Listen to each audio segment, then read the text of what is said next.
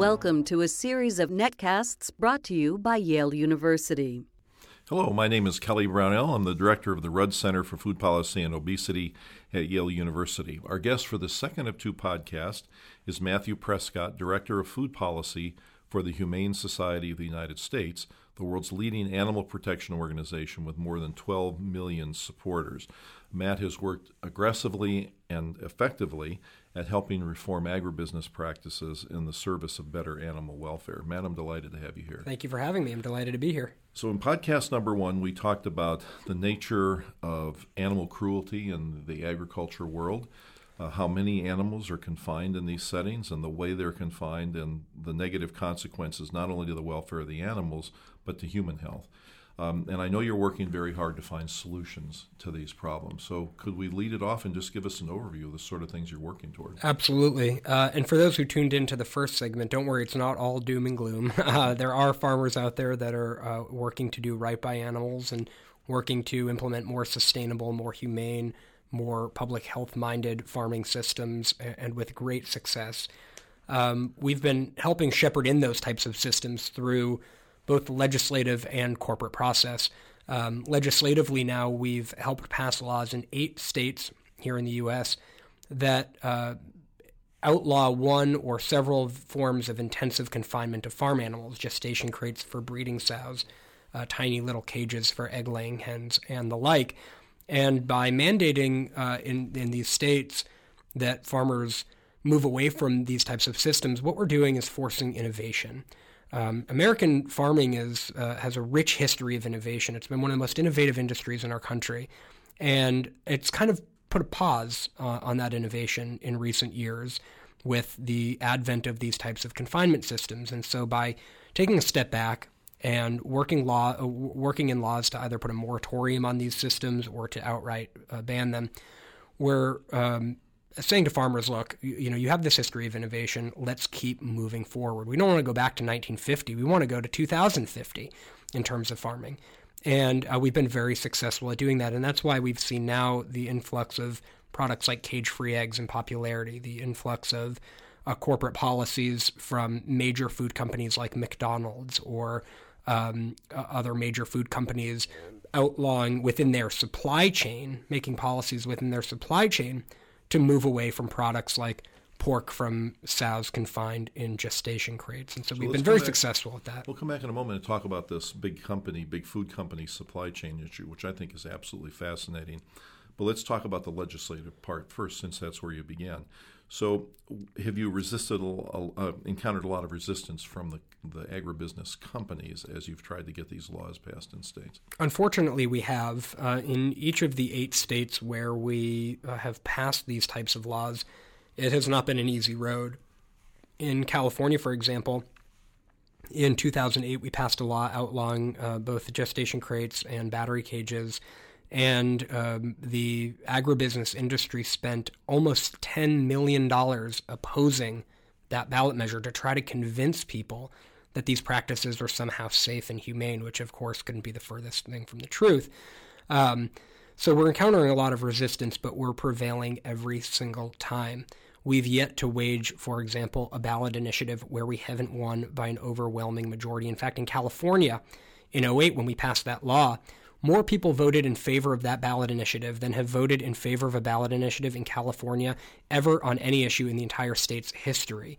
More people came out to vote yes that year for Proposition 2 in favor of farm animals than ever have on any other ballot campaign. Well, since in the earlier podcast you mentioned that it's still a minority, a growing minority, but a minority nonetheless, of people who are even aware of what goes on in these farm systems, how do you uh, match that up with the large turnout for the vote and the fact that people are caring deeply about this? Well, it's um, as the as our opponents in California spent several million dollars to oppose the bill, we were also forced to spend quite a bit of money to promote it. And the way that we did that simply by was showing footage on the evening news, taking out commercials, showing people what happens on these farms. Um, now, the agribusiness industry liked to say that we were showing the worst of the worst, but really we were just showing standard industry practice. You put out a video of a pig confined in a crate so small she can't even turn her own body around. People don't support that. And then you say, hey, you have an opportunity to vote on this law come election day that's going to outlaw this in your state. They come out in droves for because this notion of wanting to help animals is something that uh, everybody wants to be part of. You, you'd be hard pressed to find a person out there that supports animal cruelty. And when people have the opportunity to help them, they want to take that opportunity.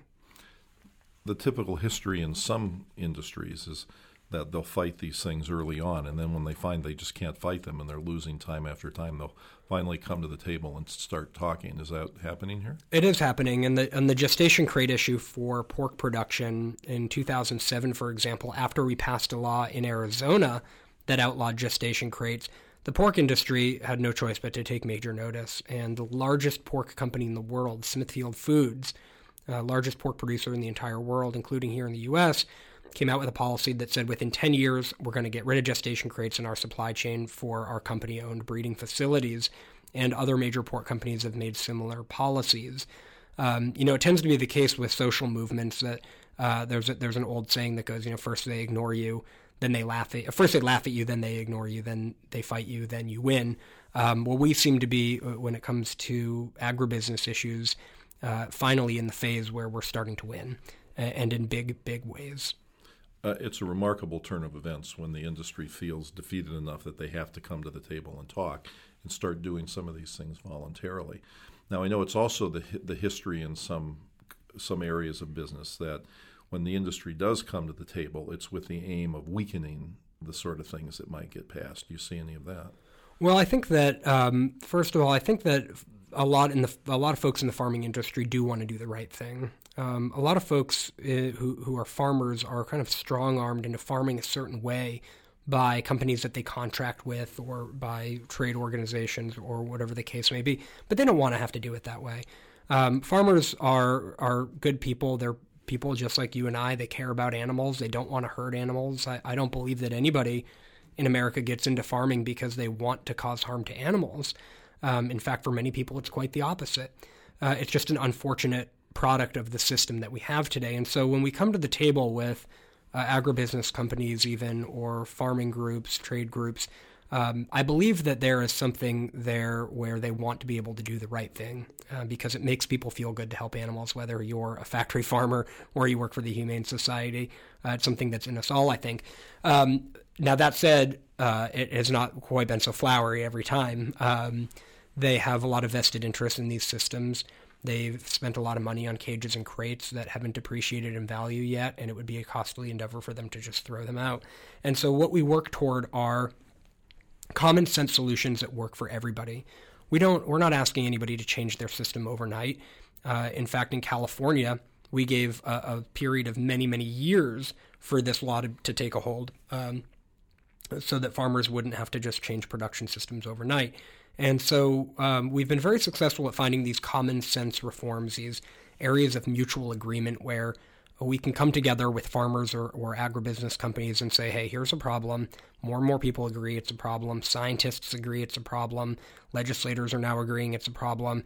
Um, let's find a way to move away from this system that works for everybody involved for us, for you, for the animals, for the farmers, for everybody. And that's really the area where we've been most successful. I'd like to return to an issue that you briefly introduced earlier, which is how the people that sell a lot of food, the restaurant chains and, and the like, the Walmarts of the world that are selling food and things like that, have become important players in thinking about this issue. And I know you've interacted with them a lot. Could you explain how and what's occurred as a result? Yeah, you know, I think um, that most people think about corporate responsibility issues now, corporate social responsibility. Um, it seems like a natural fit for companies, but it wasn't always that way. On animal cruelty in the farming sector, especially, it wasn't always that way. In fact, going back even just to 1997, there were no companies in the U.S. that had any kind of policy about how animals in their supply chain were treated. No restaurant companies, no grocery store companies had policies dictating what their suppliers could or couldn't do to animals. Now that seems like a crazy notion, but it didn't just happen all of a sudden. Uh, groups like the Humane Society and others started pushing and persuading the McDonald's of the world and um, other major chains to start creating policies that would help them monitor how animals are treated in their supply chain and ensure that at least certain standards are being met. And at first, that was in the form of slaughterhouse audits. So in 1999, McDonald's said, we're going to require now that all any any supplier supplying beef or pork to us have an audit done at their slaughterhouse by us that will monitor for animal welfare. Now it's transitioned into other other practices like cage confinement of egg-laying hens or of breeding pigs. And so now we're seeing companies like McDonald's most recently coming out with a policy saying, we don't believe in gestation crate confinement for sows. We think it's unsustainable. We think it's humane, and we want to do away with it, and we're going to work with our suppliers to do away with it. And so the evolution continues. Um, we view our role when we work with companies as really helping them get on at the bottom of the escalator and then slowly continue moving up. You know, this issue is a dynamic one, like any social issue. It changes over time with science, with public opinion, with legislation.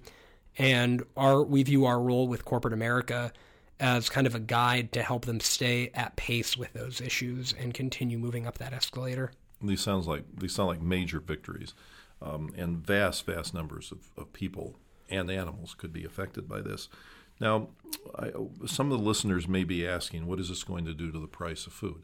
So, if you can raise, you know, a hundred thousand or a million chickens in a facility, and all of a sudden new regulations come along or legislation that says you have to provide double or triple or quadruple the amount of space for each animal, one can imagine the cost of the, the end product, the, what people are buying at the store will go up.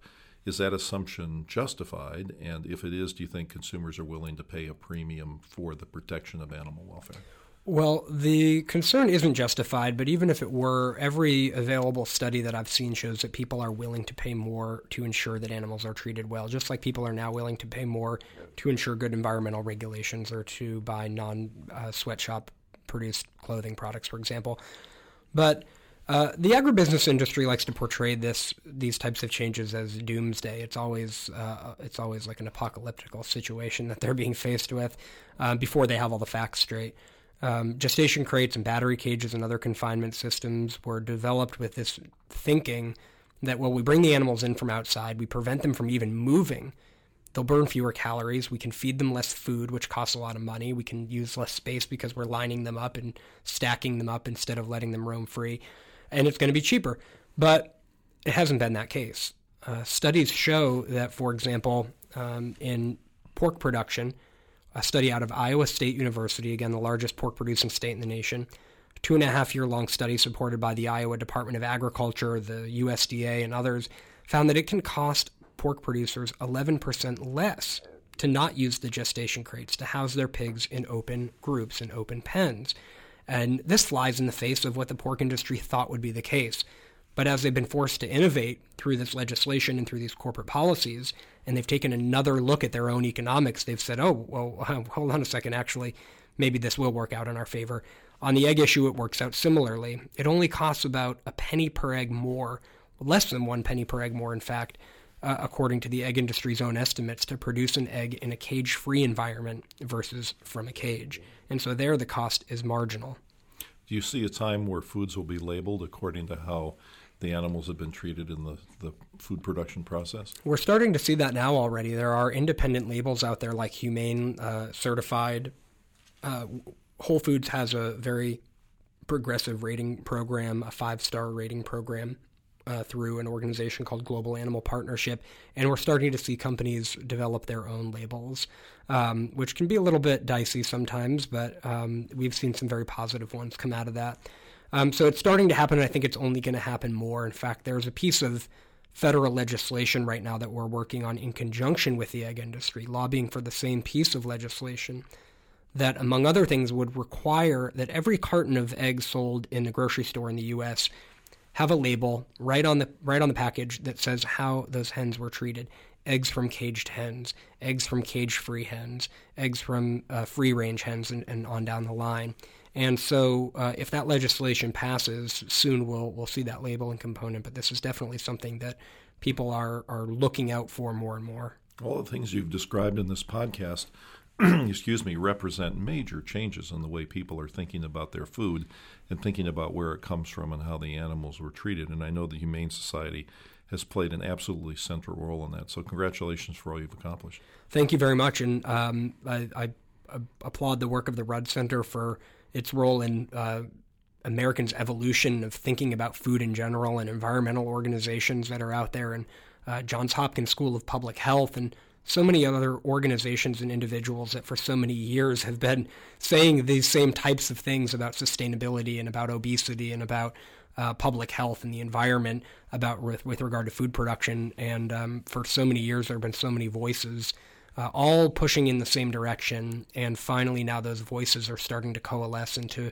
um, something that the average American is finally starting to listen to and starting to realize. And so uh, it's been a very nice evolution to bear witness to. Good. Well, thank you so much for joining us. Thank you. Our guest is Matthew Prescott, Director of Food Policy for the Humane Society of the United States. Please visit our website, which is at www.yaleruddcenter.org, where you'll find a variety of resources on food and food policy issues, including a free monthly newsletter, and actually biweekly newsletter now that will go out to people on food policy issues, and links, of course, to the other podcasts that we've recorded. Thank you.